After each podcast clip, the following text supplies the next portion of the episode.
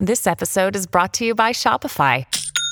Forget the frustration of picking commerce platforms when you switch your business to Shopify, the global commerce platform that supercharges your selling wherever you sell. With Shopify, you'll harness the same intuitive features, trusted apps, and powerful analytics used by the world's leading brands. Sign up today for your $1 per month trial period at shopify.com slash tech, all lowercase. That's shopify.com slash tech. When you need mealtime inspiration, it's worth shopping Kroger, where you'll find over 30,000 mouthwatering choices that excite your inner foodie. And no matter what tasty choice you make, you'll enjoy our everyday low prices, plus extra ways to save, like digital coupons worth over $600 each week. You can also save up to $1 off per gallon at the pump with fuel points. More savings and more inspiring flavors make shopping Kroger worth it every time. Kroger, fresh for everyone. Fuel restrictions apply. Fine Tooning is brought to you by Storybook Destinations, trusted travel partner of Jim Hill Media. For a worry free travel experience, book online at StorybookDestinations.com. Welcome back to Fine Tooning, your one stop shop for animation news and commentary. I am Drew Taylor, and my co host Jim Hill is actually away this week in Walt Disney World. Uh, he's with Len. They're doing their great holiday trip, and I very much wish I was there, but I am not. So I'm here bringing you uh, a new episode of Fine Tooning, and we're going to kind of forego the news portion of the show this week, which is uh, because you know, I want to talk to Jim about these things. We have so much to talk about between Disney Plus Day. I've now seen Encanto and Sing 2 and can talk about that. And all of these other things that we really think that uh, you guys would like to hear us discuss together. So instead, what I am going to do is I am going to do an intro right now, which is what you're listening to, to a interview that I conducted with Chris Butler, who is the writer and director of Paranorman. Paranorman is one of our favorite Laika movies, and actually, it's going back into theaters one night only tonight. So if you're listening to this in the morning, go get your tickets. It's a Fathom event that is being presented by Laika and GKIDS, all people that we love so much. And so I got to talk to Chris Butler about everything going on at Laika, about the making of Paranorman, about looking back on Paranorman. And so you can hear that right now. Chris, how are you feeling looking back on on Paranorman and it coming back into theaters? Pretty pretty exciting. It is actually, yeah. It's um, it's a strange feeling because I did like a a Q and A the other night, and I suddenly realized when I sat up there that I I hadn't talked about it for so long, and all the answers that were coming into my head were for Missing Link. And I was like, no, it's the wrong movie. it feels it feels like a lifetime ago. It feels a long time ago, but um, uh, you know, it's got a special place in my heart. That. What were your big takeaways from it? It was your directorial debut, obviously. That's mm-hmm. huge. Mm-hmm. But tell me how it kind of changed you. I guess. Well, I I'd always wanted to to direct, but I think I lacked confidence, and it was also my first script as well. I mean, I'd written stuff before, and I'd worked on, you know, in being a storyboard artist, you you're often adding lines to movies or reworking stuff in a story sense. But I'd never actually, you know, submitted a full script before. So in some ways, it, it, I mean, it was definitely a baptism of fire, but it was also it it turned me into a, a proper filmmaker. I think. Okay. I remember the first day that I met with Travis, he called me to his office. I'd given him the first 30 pages of the script to read. And I was expecting a critique from him, you know, like, it's not bad, but, you know, you could change this, do that. And what he actually said was, Where's the rest of it? I loved it. And I was like, Oh, it's back home. And it wasn't, of course. It was still waiting to be written. But um, yeah, he said, um, I love it. I want to make this and our next movie at Laika, and I want you to direct it. So I think I remember. Apparently, he says that I didn't say anything in response. I just sat there, kind of looking at him. And then I think I went back to my office, and then I that's when I crapped myself. I was like, "Oh no, how am I going to do this? I've, I've never done anything like this before." But the thing about directing that I found is, particularly when when you write the thing as well is that there isn't anything that you don't know when it comes to that project. And I found the same with like publicity and Q and A's and podcasts. There isn't any part of this story that I don't know in my bones because right. it came out my head. So no one's ever going to ask me something that uh, I'm stumped at. And it was the same thing with directing. I remember the first time that I, I was in a room full of all the department heads, and most of them know a lot more than me when it comes to their specific departments. And most of them had been working a lot longer than me. And I remember just being surrounded by these people who were all staring at me and thinking, I don't know what to say to them. But there was that realization, that epiphany of like, the movie's in here, it's, it's in my head. All I've got to do is tell people what I see. I've got to tell people what I see that frame on the screen as looking like. And it's up to them to realize it and use their skills and their expertise. But you did you did assemble quite a quite a murderer's row of collaborators on this movie too. I'm assuming that that also helped get through any kind of potential hurdles that that you were yes. facing as director, right? Absolutely. I mean, that's the thing. You want to surround yourself with a, a, a, team. It's not just about realizing this movie that's playing in my head. It's about making that movie better. Right. I, have got I've got an idea of how I want every shot to, to be, what I, what I want every character to look like. What I want is to someone is for someone to come along and do something that challenges me, that makes me think that's better than I want the, the what I saw. A good example would be uh, Heidi Smith's character design uh, on the movie. You know, uh, originally I did a lot of drawings and paintings just to get the feel of it, and it it was more my style. And then I remember looking at her portfolio from CalArts, and it was so kind of idiosyncratic and so eccentric and out there. And I was like, this this is absolutely perfect for this movie. It's more perfect than anything that I could draw so yeah, it's it's stuff like that where someone brings something to the table that you've never dreamt in a million years, but it just makes that it just clicks into place. Was there any kind of technical hurdle that seemed insurmountable that you were able to sort of vanquish on this one? All of it. um, I mean, I think one, one of the things that we were trying to do on this movie, because Coraline was very much in the vein of previous stop motion movies in this in the sense of scale and number of characters. You know the majority of that movie takes place in the house or a, an alternate version of the house. And there's a lot going on because there's all different iterations of those rooms. But essentially it's a small group of characters in one location and stop motion historically has, has always been that way because of the limitations of the medium. It's where, you, you know, what you can build. You have to build these sets, you have to build these puppets, and you have to get a camera in there. So that's always been limiting in sense of scope and scale. And it's one thing that Travis was always talking about, and it, and Paranorman kind of started us on this road was like, how much can we push the boundaries of this medium? How much, how much bigger a story can we tell? So Blithe Hollow, which is the town in Paranorman, I wanted it to feel like a, a real town. I wanted it to feel like a real place. I didn't want it just to feel like three isolated uh, locations that we kind of patched together. I wanted you to feel like this. There were people living and breathing in this space. And so technically, what we did there was to in, increase the, the scale uh, of our locations. And we did a lot of digital work with that, digital set extensions. But even that was very much informed by a practical sense. So we would have the art department build like houses, and then the digital team would scan them and reproduce them and maybe tweak them. Uh, same with trees, forests, all that kind of thing. And we had digital extras, you know, big crowd scenes, big mob scenes, and we were really pushing how far we could take that and still have them feel like they sit in the same world as the puppets. And then there was the a big one, I think, for me was the replacement faces.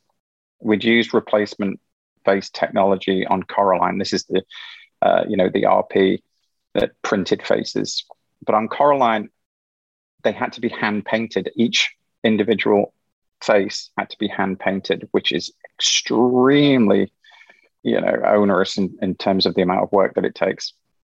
And as an example, you know, Coraline's got some, I think it might be 13 freckles, something like that. But every one of those freckles has to be in the same position on every frame. So I, they printed them with slight bumps so the painters knew where to paint. But again, that's a limitation. On Paranorman, we used for the first time ever a 3D color printer. So we were able to create really complex, nuanced paint schemes for the characters' faces. So, uh, you know, Coraline's got 13 freckles. I think Neil has got like a thousand freckles on his face, something that you could never hand paint. And it, it kind of broke those barriers. It uh, unleashed us creatively to be able to do things like that that ordinarily we, we would have been limited. There's also some imp- incredible camera moves in this thing, and I was wondering if you could talk a little bit about that. We were just chatting with the Aardman guys a couple of days ago, and they said, you know, that you're really limited by how far the uh, motion control camera can go. But there's some yeah. really amazing shots in, in your movie that I was wondering, uh, sort of how how you pulled those off. Were there any kind of breakthroughs there? I mean, we're all, again, we're always pushing. Every time we make one of these things, we try and, and push the technology further, and that goes for MoCo as well. You know, I, I, should say though first that it was actually the camera limitations in stop motion that first kind of drew me creatively to it because I started out in 2D animation and there you know the camera is only limited by what you can draw and the same with cg you can fly your camera everywhere. It was only when i first started working in stop motion that i really started thinking about the camera in a i think a, a more considered way because you can't just fly it where you want because you actually have to stand in a space you know you've got puppets in a room you have to be in that room and imagine where you can fit that camera. And it makes you think about the shots differently. You, you start to kind of i think it, it's more of a live action kind of approach which to me was great. I think that, that really helped me uh, as a filmmaker uh, having said that, you don't want it to be static. And like you say, you know, we, we, we tried to push the boat out as far as we could. I mean, ultimately, with a, I'd say the majority of the camera moves, they, it is still MoCo. On Paranorman, we didn't have a lot of computer generated camera moves. I'm just trying to think. There were certainly some shots where, you know, the, the, the rig is just so big, the camera move is so big that we're breaking out of one unit into another unit because the studio is basically like this big warehouse and, and each set is separated into its own unit or portion of set. And sometimes we had rigs that were breaking through you know the curtains into the corridors you know just whatever we had to do to make it work.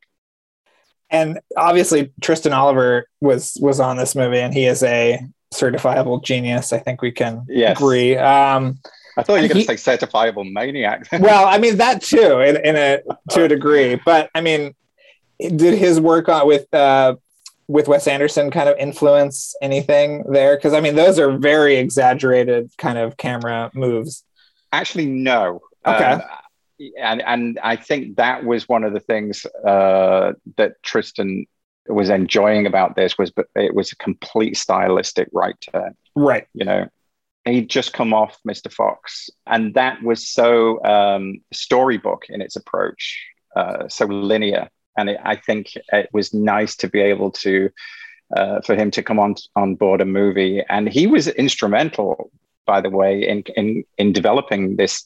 Uh, this filmic lang- language for the movie that that was me, Sam Fell, and Tristan and Nelson Lowry as well. We all kind of sat together and we wanted to approach this movie as if it was a real movie. And when I say real movie, I mean live, live action movie. Obviously, animated movies are real too. But that was our approach. We wanted it to feel like it was the real world, like it was real life, stylized, but we wanted to treat the camera that way. We wanted to treat the textures that way. You know, if an object is made out of metal, it should look like it's made out of metal. We wanted to treat everything with a sense of kind of dirty realism. And I think Tristan really rose to that challenge. Well, I wanted to talk about some specific things from the movie. And this is a question that I've had for however many years, and I've never brought it up to you. But the scene at the end when the witch is kind of going crazy. Mhm. Was that scene temped to music from The Fountain? Yes, it was. Yes, and, and uh, you picked up on that. Yes. Yeah. Is that, I don't think that's Jon Brion, is it? No, it is. oh, it Um. Okay.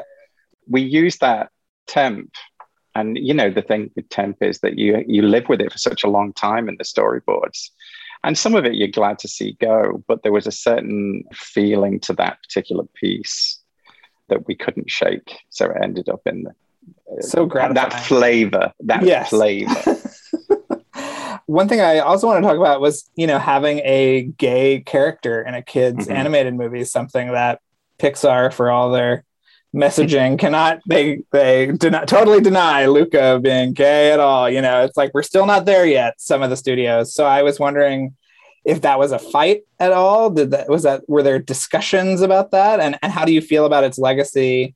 All these years later, I mean, they sell sort of pride shirts on the Laika website with him holding Yeah. a flag, you know, and things like that. It's pretty, Yeah. it's pretty powerful still. yeah i think it was brave at the time i think we we uh, there have been great strides made since then particularly in series work Yes. maybe less so in movies and i think that's more to do with streaming and and the fact that the the way you uh, acquire an audience for a project in streaming is very different than the theaters. And i think that's why theater released content is a little bit more cagey conservative because they're scared of offending people. It was always the in- intention to have that character have that moment. Because fundamentally to me the movie is about not judging a book by its cover. And certainly a lot of that goes with aggie the witch character and norman obviously. But i wanted to make the audience complicit in that. I wanted to make the audience to, to be having preconceived notions of characters and then turn that on on its head at the end. Looking back it's amazing that there was there, there was no pushback. There was no discussion. Travis is very much about like he wanted me to make the movie that i wanted to make and it was a big part of the the messaging of the thing. So it was vital i think for it to be in there. I think it was one of the proudest parts of that movie was getting the nomination for the glad award which is the gay and lesbian alliance against defamation. And i think it was the first time that an animated movie had been nominated. So that felt good. Uh, but yeah I, I feel like i've been very lucky creatively because anything like that that uh, maybe in other studios would be contentious it's that's never been the case uh, with my stuff at Laika Well, the other thing I know that we're, we're talking about the theatrical re-release today, but there's also been this great Blu-ray that's come out that I'm sure you have supervised and, and looked at. And one of my favorite things is to see it in storyboard form. Oh, See the whole movie in storyboard form. So amazing. So I was wondering what, like, did you fight for that? Do you, are you happy that people are going to see it in this kind of incomplete way? it's something that every time we have a, a blu-ray or dvd release i've always wanted that you know i come from storyboarding. So to me that's like the extra that i want to see on every movie that i've ever bought you know? It's interesting looking back at paranorman because i hadn't looked back at the boards until recently when i saw that the, the blu-ray extra and ah, it's, it's crazy. It's crazy how much more um, complex boarding has become even since then in the Right. last 10 years. But yeah i anything that gives you a true insight into uh, the filmmaker's work you know the thing about epk stuff the thing about dvd extras they can be over curated they can be over polished Yes. you don't always get to see warts and all, but I think the great thing about seeing a whole movie built out of storyboards is you're seeing exactly what the crew was seeing when they were making it. Right. I know I'm about to get the hook, but I just wanted to to check in sort of and ha- see how how is Wildwood going, and how do you feel sort of about Laika and its sort of continued existence? Because I I worry sometimes. I'm going to be very honest with you that I I worry. But do you see you know you guys linking up with a streamer or something? And where do you see kind of if you were looking five years down the road, what do you see? Wildwood is out. Let's hope. Yes. Yeah. Um, and it will be brilliant. And it will be a huge success. Yes. It will be stunning. I have no doubt. Um, from the little little bits that I've seen, and of that I will not speak. I I mean, streaming's got to be involved in some capacity for anyone's future. yeah. I'm not as worried maybe as you are because I think Laika is Travis's baby. It's this creative showpiece, you know. So I think they're going to continue to produce amazing movies that are different. You know, I, th- I I don't think you'll ever see us repeating ourselves, Yes. and I think you're going to test.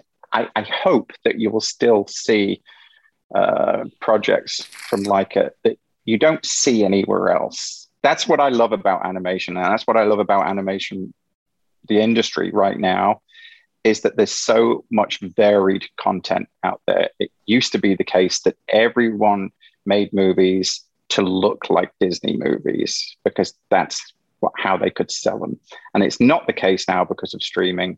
It now you can get all kinds of content. You can Mhm. get all genres within animation, all different styles, and and that for me is is the beauty of animation. That's what been absolutely a big part of why Laika has been so important to me creatively is because we continue to do stuff that put, not only pushes the boundaries of stop motion, but it does stuff that's different that you can't see anywhere else. Are you in development on something right now? May, maybe Okay. That's Mind all that, that that'll keep me going, you know, that that just that little nugget of information. But thank you. I always love chatting with you, Chris, and and uh, it's it's great to check in about this amazing movie and hopefully I can visit the studio soon. I, I so Oh, miss yeah. going to these places, know. you know. I know eventually we'll be back Eventually. there, but yeah, I am very, very excited about this uh, re-release. Yeah, it's really great, and uh, the way it's meant to be seen. So I can't wait for people who are Yeah. maybe too young or whatever that can finally Yeah, see it on the big screen. Yeah. Well, thank you so much, Chris. Uh, enjoy the rest of your day. Thanks, Sarah, um, and I'll talk to you soon. Thank you very much. Thanks, guys. Al- always a pleasure.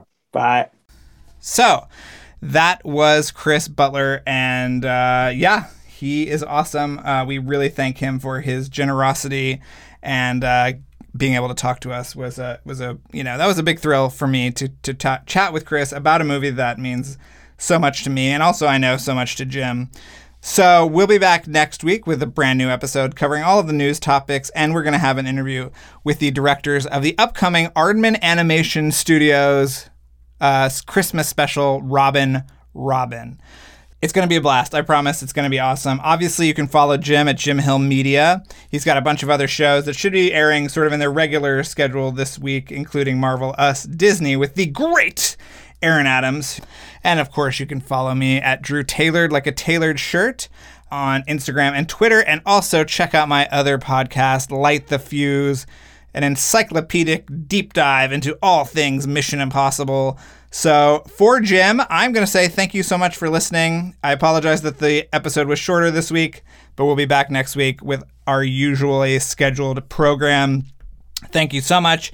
And I just want to remind everybody again to go see Paranorman tonight. There's also a brand new Blu ray that has a bunch of great special features that we talk about in the interview that's available now that would make a great Christmas or Hanukkah gift. So check that out as well. Thanks so much, guys. Talk to you next week.